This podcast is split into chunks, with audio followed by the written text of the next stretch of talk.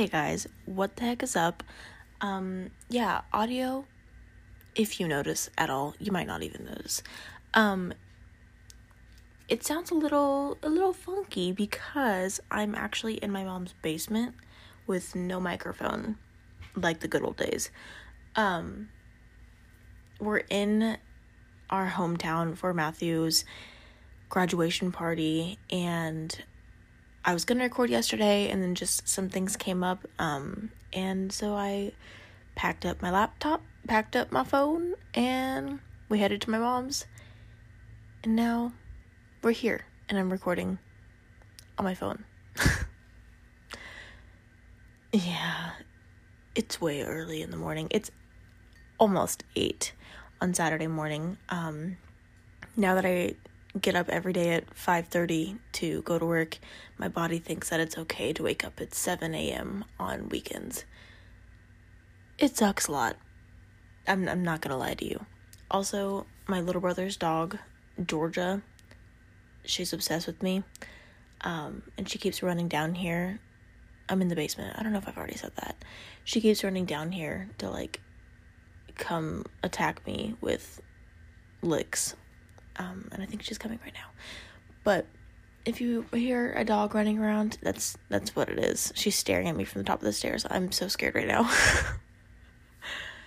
but um, I'm not crocheting today because I suck and I forgot to bring a project to crochet. I was gonna crochet those shorts that I'm making with my stepmom because I need to finish them before I go visit her in two weeks but I forgot them. So, you know what? It's it's fine. We're, it's we're here. Okay, we're here. Um, and today I'm actually not going to tell you who we're talking about until we get to the point where I can tell you who we're talking about. I need my morning voice to to stop doing that. Okay, hold on. Um, I'm gonna take a drink of coffee, and you're going to grab a snack, grab a drink, and grab a project, and we'll get into this. Okay? Okay. Here, here we go.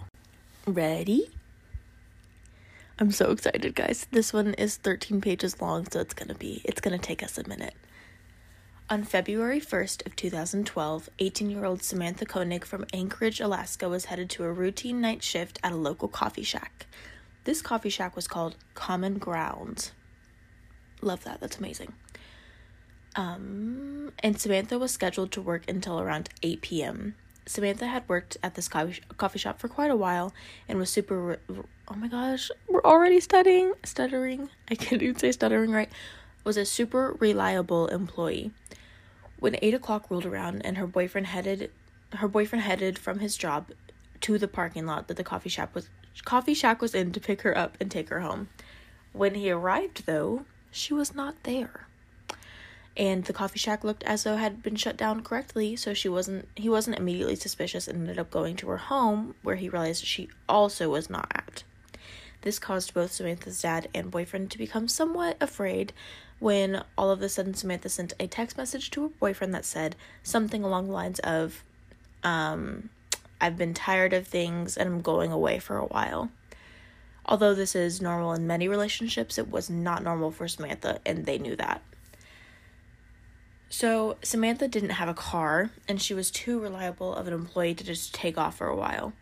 Her relationship with her dad was totally fine, and her relationship with her boyfriend was totally fine, so she had no reason to run away. And on top of all this, the text that she sent was obviously not written how she would normally send her texts. Um, both her, both her father and her boyfriend went to authorities to report her missing, and the very next morning, police contacted the owner of Common Grounds to ask for security camera footage since those were her last known whereabouts. The owner, thankfully, gladly handed over the footage, which revealed that something terrible had in fact happened. Around 8 p.m. that night, a car pulled up to the window as Samantha was closing down the shack and Samantha seems totally normal in the footage, like just making the customer their coffee and chatting with them as she does, you know, with any other customer. Um, and then as she goes to hand the coffee through the window at the customer, she's seen throwing her hands in the air as if there's a gun pointed to her. Um, she seems to be instructed to walk to the back of the shack and turn the lights off, and after she does this, the person then jumps through the window into the shack. Um, and at first, Samantha looks like she was treating this as a robbery. Uh, she talks to, or she walks to where the money is, located in like the cash cash register, but the intruder only wanted her. So the intruder took Amanda. Amanda? Who's Amanda? The intruder took Samantha with him and then later returned and grabbed her phone, wallet, and other belongings that she had with her in the shack. Then her bank card was used at a nearby ATM, but that was about it. They had no other leads, no tips, no idea who the abductor could be. Investigators started with the family, which is what they always do, but very quickly they realized that the family was completely innocent as well as all of her friends. Um, with nowhere else to turn, they went to surrounding businesses and asked if they had any footage from the night that Samantha was abducted from the shack. And this led them to the footage that showed Samantha and a man walking out of the shack and into a white pickup truck. They were able to figure out what the make and model of the truck was and find out everyone who owned that trunk in trunk truck. oh my gosh, owned that truck in the Anchorage area. Obviously, this gave them thousands of results, so they decided to bring in the FBI because at this point they felt as if it was out of their ability as local authorities. So, three weeks after Samantha had been taken and hope was dwindling out, Samantha's boyfriend received yet another text message from Samantha's phone. It said, Connor Park sign under the pic of Albert, ain't she purty? So Connor's or Connor Park was just a little bit outside of the city of Anchorage, um, and her family rushed to the location where they found a picture of a lost dog named Albert. Un- sorry, George is walking around and it's making noise. Underneath the photo of Albert, there was a plastic bag that contained a picture of Samantha that was clearly blurry. Um, and the newspaper and newspapers held near her and it said February 15th, which gave them hope that she was okay since she was abducted on February 1st. Thankfully, her family didn't just open the photo by themselves, they called authorities before touching the bag and getting DNA all over it, um, which is smart. So, when the photo was found, they called in her dad to identify that the person in the photo was indeed Samantha. Um, and he, he said, Yeah, you know, it does look like Samantha, from what I can tell um, but it looks like her hair is done up in a way that she wouldn't normally do it. She only wears it straight down or just like up in a ponytail. She doesn't really do anything crazy to it. Um, there was also a ransom note in this plastic bag that read, I want $30,000 deposited into Samantha's bank account immediately.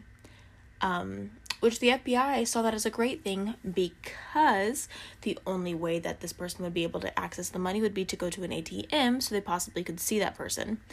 Um, just to see what would happen, they put 5000 into the account, which I don't know. Why wouldn't you just put like 500? That's like all you can take out of an ATM at one time, anyways. Sometimes even 200. I don't know. I'm not part of the FBI yet. Um, Shortly after they put the money in her account, it was accessed, but they missed him by just a few minutes. Thankfully, though, they could look at uh, surveillance footage, and after they did look at the footage, they realized that the person was wearing a mask and gloves and could not be identified at all. Yay. Um, nothing came from this case until March 7th, which this is so unimportant, but you know me, I'm the worst. Um, March 7th is Matthew and I's anniversary. Teehee. Nobody cares. Um, but on March 7th, her card was used in Willcox, Arizona. Just to remind you, we're in Anchorage, Alaska. Yeah. Obviously, this was extremely alarming, and authorities started to send out alerts all over the place to let people know that they needed to keep an eye out. Uh, luckily, the surveillance footage in Arizona was better, and you could see a white Ford Focus in the background. So now they had not only a white truck, but a white Ford Focus. At this point, though, um, everyone thought that um, Samantha was alive because the photo, excuse me, because the photo had a newspaper saying February 15th, and the abductor had asked for a ransom. And by the way he was fleeing, it seemed as if he was trying to relocate them because everyone thought she was still alive. Her photo information were sent to the Arizona police as well as New Mexico and Texas, where her card was used later. Um, and authorities thought ahead and lined up along the highways at banks that they knew the abductor would hit since it was clear he was following a very specific route. And on March 13th, the Ford Focus was spotted. The car was parked at a local motel in Texas, and a trooper waited for the driver to get into the car and make a traffic violation, so he had means to pull him over. You know, if if I thought that someone had abducted someone, I don't think that I would um wait for them to make a traffic violation. I would just pull them over and be like, "Hey, I, th- I think you abducted someone." And no, I wouldn't say that. But like I've been pulled over for no reason before. So why can't you pull them over for no reason? Um yeah, I lost my spot telling that story about me and being narcissistic. Um oh yeah. When he when the trooper pulled him over, he noticed that the guy in the car seemed like a super regular dude and he asked for his um ID as one does. And when the trooper was handed an Alaskan ID, the hairs on his neck raised. This man in the car was, get ready, get ready, get ready, 34 year old Israel Keyes. Boom. Was that good? Did I hook, line, and sinker, y'all? I think that's the best introduction I've ever done. I should do all of them like that. Okay, let's keep let's keep going. So, police took Keyes into or police looked into Keyes' criminal record to figure out why he would want to kidnap Samantha, but they couldn't find anything alarming besides a DUI from a few years ago. Like right after he got out of the army, he was depressed, he was drinking and driving. Um, he seemed like a regular schmegler dude. So then the trooper searched his car. And in his car, there was Samantha's cell phone, Samantha's card, some of her personal belongings, and a .22 caliber gun. So he was arrested on the spot and brought into Texas jail, and the authorities in Anchorage were running scenarios through their heads trying to figure out what exactly they had on their hands. One of these scenarios was the idea that maybe he had just stolen the car from the person who actually kidnapped Samantha. You know, he couldn't have done this. He's just too regular. He didn't know the details of her case. It just, he was just too normal. So, with this thought in mind, they decided to go look at his house in Anchorage. And when they arrived at his home, the first thing they spotted was a white truck. The same white truck in the surveillance footage from the night Samantha was abducted, and at this point, the authorities had enough evidence to bring him back to Alaska. And when he returned from Texas, he started to spill everything that had gone down. He straight up admitted to killing Samantha immediately, but he told them he wouldn't tell them how unless he had a Snickers, a Starbucks Americano, and a very specific type of cigar. Um, they obviously got him those things, as they do with most criminals that they want information out of. And as soon as his requests were fulfilled, he told them all about the murder. He said he had done it by chance. He just came across the common ground stand where he decided it was the perfect place to abduct someone.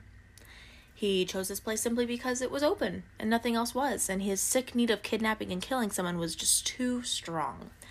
He said he walked up, ordered a coffee, and then pointed a gun at Samantha, asking her to turn the lights off, which the surveillance video shows. Um, he then jumped through the window and told her that if she complied, he would let her go. But if she fought him, he would kill her. Uh, this explains why she did everything he told her to and did not fight back, because she thought she was gonna live. So after this, he put her into his truck and drove her to his house, where his girlfriend and 10 year old daughter lived. Yeah.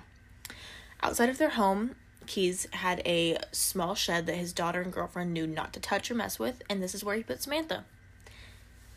Just a sidebar, guys. If your brother, son, partner, child, sim- I, whatever, has a small shed that you are not allowed to go into, call the cops. Call the cops. You know, maybe don't actually. They might be making you like a nice gift or cracking a secret cure to cancer. I don't know. Dude, call the cops call the cops. There is never a point in your life where you and someone else should be li- sharing a living space together and you're not allowed to go into one room. It's spooky. It's Because then stuff like this happens, dude. And then the person's like, I never knew they did that. No, you did. They had a locked door, dude, that you weren't allowed to go into. You did know. Call the cops. Anyways, he put Samantha in the shed and tied her up, as well as turned on the radio up all the way so nobody could hear her screaming. And then he sexually assaulted her, and then he left, which is when he comes back to the coffee shop to grab the rest of her stuff. And at some point, he also got her PIN number out of her because he pulled money from her account through an ATM during all of this. And she's still under the impression that she's gonna live, so she obeys everything he's saying. But after returning from the coffee shop, he strangled and stabbed her to death in the shed. And then he put her into a box in the shed and then went into his house, packed a suitcase, and flew to Louisiana with all of his family. They all boarded a cruise ship and they were out for sea for two freaking weeks, dude. He spent the entire time on vacation with his family while there's a dead body in his shed from a murder he just committed not even 24 hours ago. I freaking hate it. It's so nasty. So, this is all word of his mouth too, by the way. Everything we know came directly from him. Like he he is sitting in that interrogation room spewing this and I'm typing it. So, just just know that. Um due to the ease of him telling the story with the cops were like this dude is definitely not a first time murderer. Like he just seems too cool calm and collected. He seems like he knows what he's doing. Um that or we've got a real wild one on our hands right now. So this next part that i'm about to read is yucky but it's important. Plus all of this is yucky. Just just bear with me okay? Here we go when Israel got back from his stupid little cruise, should have jumped overboard.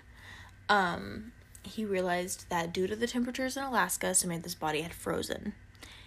He knew it would be hard to dispose of her body if it was frozen, so he found a way to thaw out her body, and then he took his girlfriend's makeup.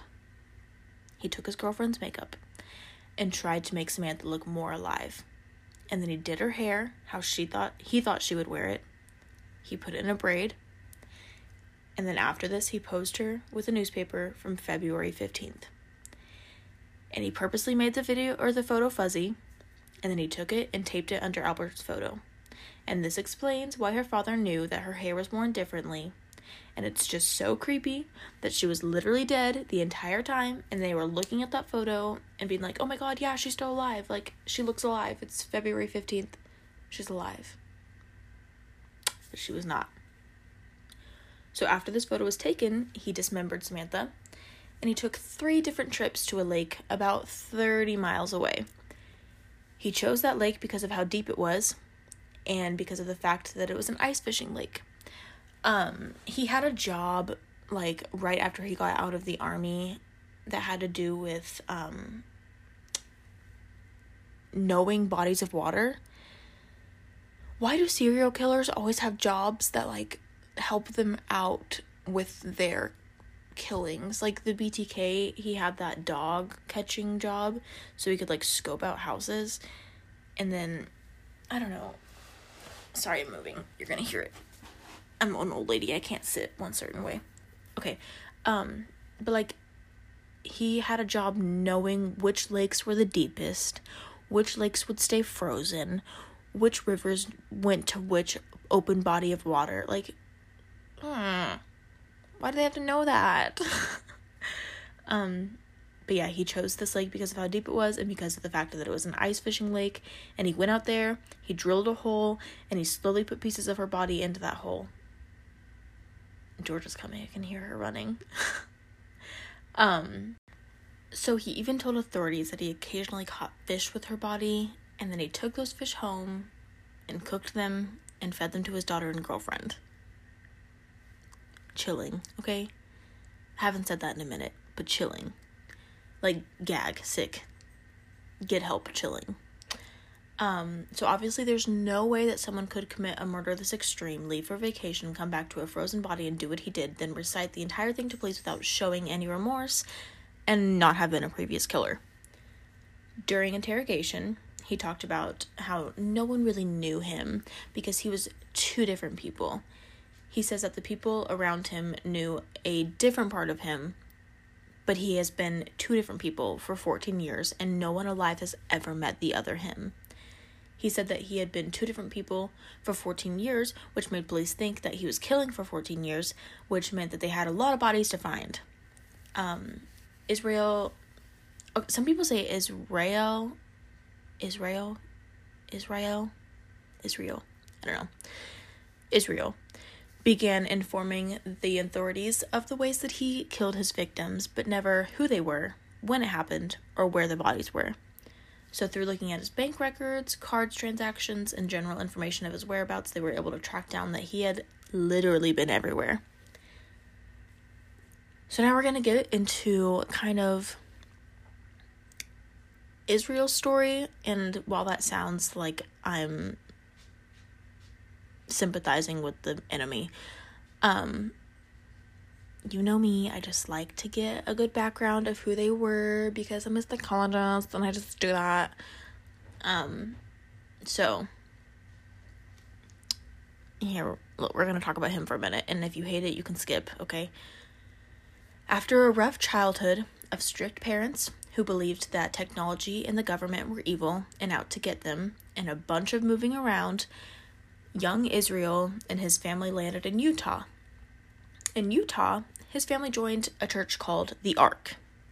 And if you aren't familiar with that church, I would look it up on your own free time because that one's a doozy. But basically, if you're not white, you're subhuman, and if you're not part of the church, you're subhuman, and it's just a lot. Like, they just think that people that aren't white and part of that church are less human than them. Yeah. So young Israel was raised in this kind of environment, which gave him this great sense of entitlement. Um, and by the way, this church is actually on a list as being a cult, so it's it's fitting right in with most church. No, I'm just kidding. I'm just kidding. Don't sue me. But yeah, it's on a cult list. Um, back to baby Israel. He basically ticked all of the boxes for a serial killer as a child. He would go hunting, and although that, although that's normal for that part of the world, he did this in a way that most hunters don't um, a childhood friend came forward to say that one time they were out hunting and Israel shot a deer, um, but not well enough to kill it. He knew he didn't kill it, and instead of doing the thing that hunters do, like putting it out of its misery, he decided to let it sit there and struggle while he gut the deer alive. Yeah. So there were also a bunch of times where he remembers having his friends over and he would torture animals in front of them. Um, and while he was sitting there laughing, his friends were mortified. Like, throwing up, sick, mortified, and he was laughing, and he genuinely thought it was funny, and he just could not understand why his friends were terrified of him. I can hear Georgia messing with something upstairs. I'm just going to ignore it. He also stalked people at a young age by watching them until they left their homes, and then he would break in and steal their guns to hunt with.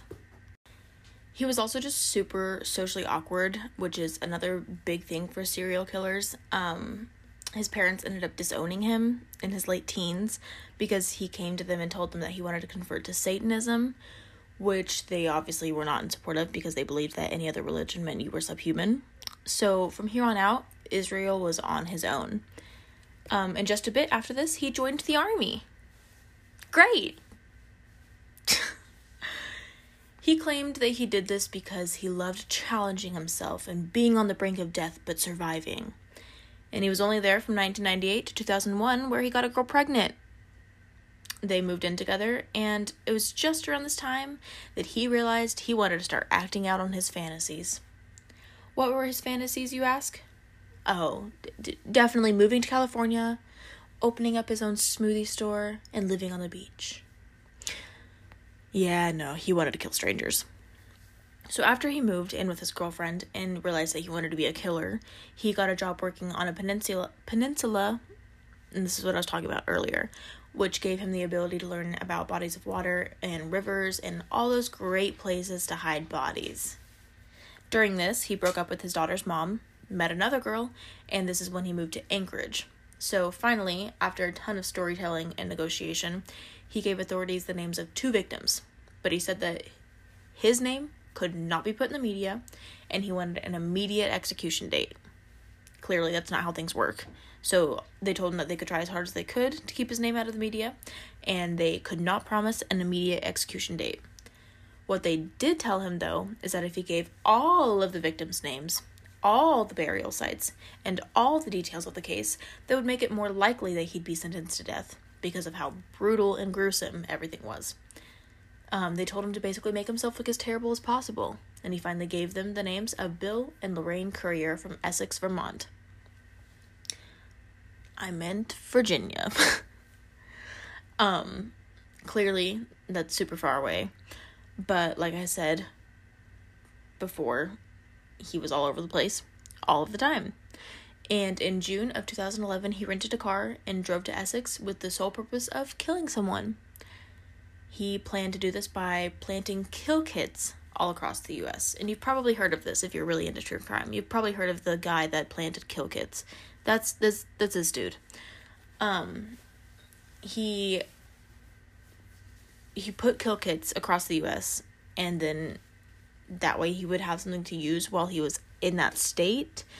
Um so instead of like having a victim type, he had a state, a kill kit and a plan to kill someone. He would literally just go places before he killed people, scope them out, hide a kill kit and then use it to kill people later. Like we'll get into it. The kill kits were those giant orange Home Depot waterproof buckets, and he would fill them with guns, tape, Drano, knives, gloves, I don't know, things that you use to kill people. I'm not a killer, I don't know. Um, and he would hide these and then use them when he needed to, and no one ever found them before he could get to them. Um, and he claimed there were 11 of them, but some people think that there are still kill kits out there that have never been found, and there's a possibility that there is evidence inside those buckets that he already used. Um, the kill kits that he used in Essex were planted in 2009, but the murder was committed in 2011. So, like, he planted it in 2009 and didn't use it to, to, until 2011. He was patient. Um, so, Bill and Lorraine were just, like all of his victims, in the wrong place at the wrong time.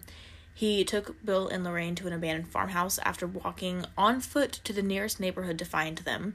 He chose them by picking the first house that had the garage door open and appeared to have no children or pets. Um, which that's so scary because my stepdad accidentally leaves the garage door open all the time. Um, he waited for them to go to bed and then got into their garage, shattered a glass door, and within seconds had Bill and Lorraine restrained. He made them get into their own car, but before he took them there, he made them put on slippers so they wouldn't cut their feet. Uh huh. You're about to kill them, and you don't want them to cut their feet? Some people think that he did that to not have like evidence that there was a struggle, but you shattered glass, so there, there's obviously a struggle. Um, I just, I don't know. I don't get it.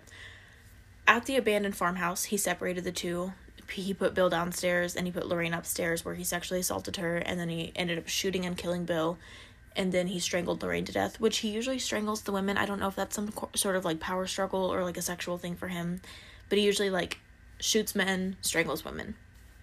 Um or strangles and stabs women. That's definitely a sexual thing. That has to be a sexual thing.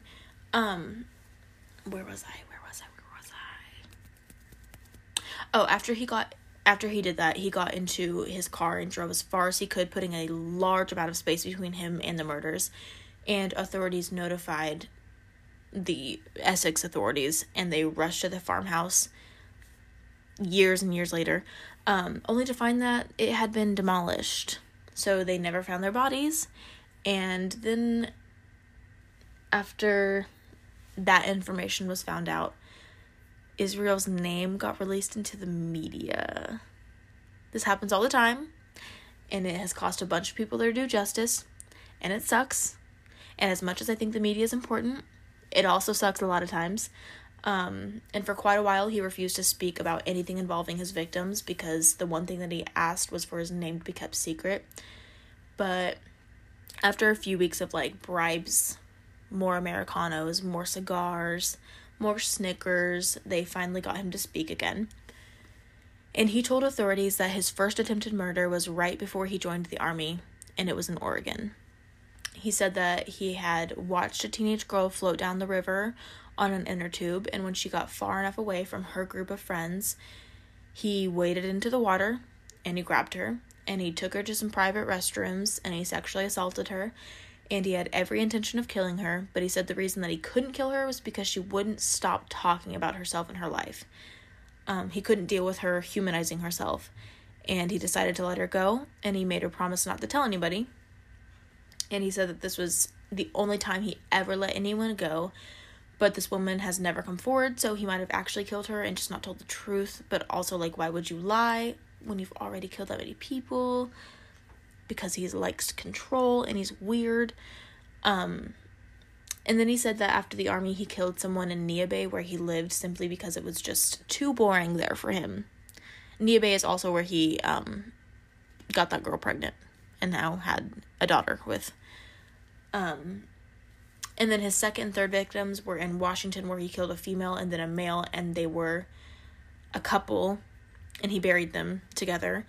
Uh, and then he killed two more people in 2005 and 2006, and he claimed to have dropped them in the bottom of Crescent Lake, which is the deepest lake in the US. And why would he know that? Because he's a serial killer and he has a job that's convenient for him. Then he killed someone in New York, which likely happened to be around the same time he killed Bill and Lorraine. And this victim is possibly named Debbie Feldman. And he also robbed a bank the same day of this murder and was never caught, which is apparently something he did often, as well as dabble in arson this dude's a jack of all trades. Um, they linked Debbie to Israel because her name was actually on his computer and it all lined up perfectly. And this was different from other victims because Israel was really tactful and discreet and he never had anything written down anywhere, not even like where his kill kits were. So the one time he slipped up, it linked him to a murder. Um, in fact, while he was in New Mexico and Texas after killing Samantha, he was actually on a trip to go to his sister's wedding he was he seemed to always have like a trip lined up ahead of time to give him a reason to be wherever he was so that he had an alibi as to why he was in a state all the way across the country. Um he it, it I don't know, it's just so mind blowing how like methodical and planned out he was, I guess.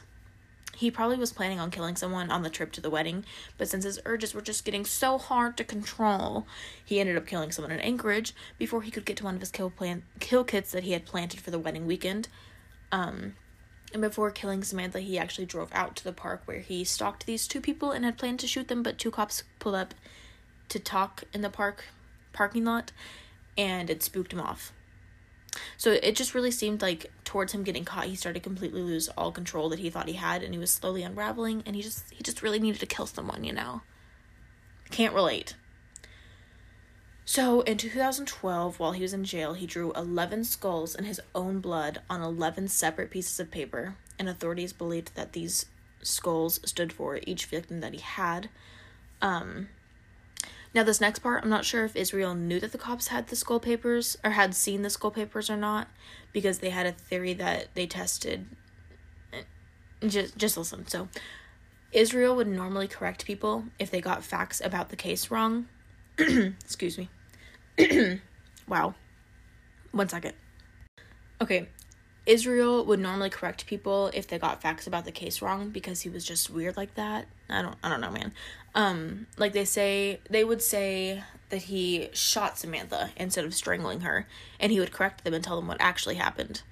So the police found the skulls and they started running with the idea that there were 11 victims and Israel never corrected them.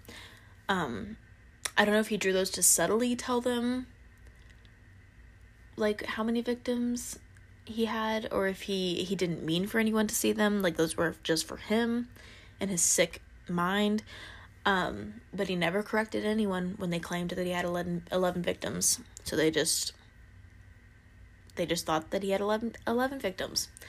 Um now we're going to talk about the amount of victims and loop back to the story that we talked about when Israel's family was part of the Ark Church.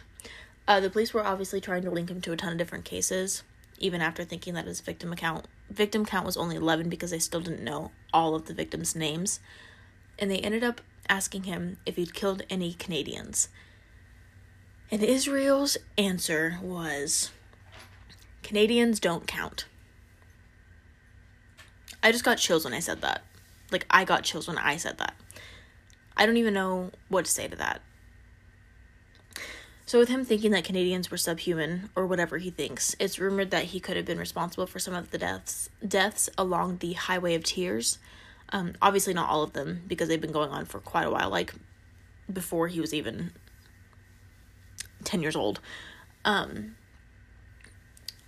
but he could have picked up on the fact that Indigenous women and children were being taken and killed and not looked for, and thought it would be an easy start to killing. I don't know we're not a killer. We're not a killer. I'm not a killer. You're not a killer either. I hope not. Please don't be. Um also we're 12 pages in now. How are you how are you all doing? Are you doing okay? Take take a drink or snack break if you need to. We'll wait right here for you. Don't worry. Okay? We're going to listen to Georgia shredding a rug upstairs. Are you guys are you guys good? You guys back? Okay, nice. So finally, on November 30th of 2012, they got him to agree to telling them the location of his kill kits. And they did this by giving him control to a drone, which would let him feel like he was out in the real world. But just two days later, after they agreed that they were going to do this, Israel was found dead in his cell. And on December 2nd, 2012, he had ended his own life leaving behind a very lengthy note talking about him hating America, loving the murders he committed, and it's just it's really gross. I don't recommend reading it honestly. Um, and it's in poem form, like things rhyme and syllables, and it's very thought out. Um, but yeah, I don't recommend reading it. Of course, there was no clue as to where the bodies were or where the kill kits were, because why would he ever? And to this day, there are presumably, presumably seven unknown victims out there, along with all of his kill kits. But there's probably more than seven, if we're being real. Um, so yeah, that's Israel Keyes. Sorry to end on such a bummer. um, how do we end this episode? I I never know. Um, have a good Father's Day it's Sunday when I'm releasing this, so have a good Father's Day. And if you don't have a dad, I'm your dad now. Tell me happy Father's Day. Um yeah, I'm I don't know. I'm really proud of this episode. It took me like 15 hours of research and I'm not even joking at all. Um all of my lunch breaks this week were consumed by typing this as well as getting off of work in 106 degree weather and being dead tired and going home and stripping down to barely any clothes and sitting in my desk and typing out all of this. Um, yeah. But I'd do it all again for you. Over and over. Because you guys rock. Um, I, I don't have anything else for you guys. Lock your doors and don't talk to creepy men. Okay. Goodbye.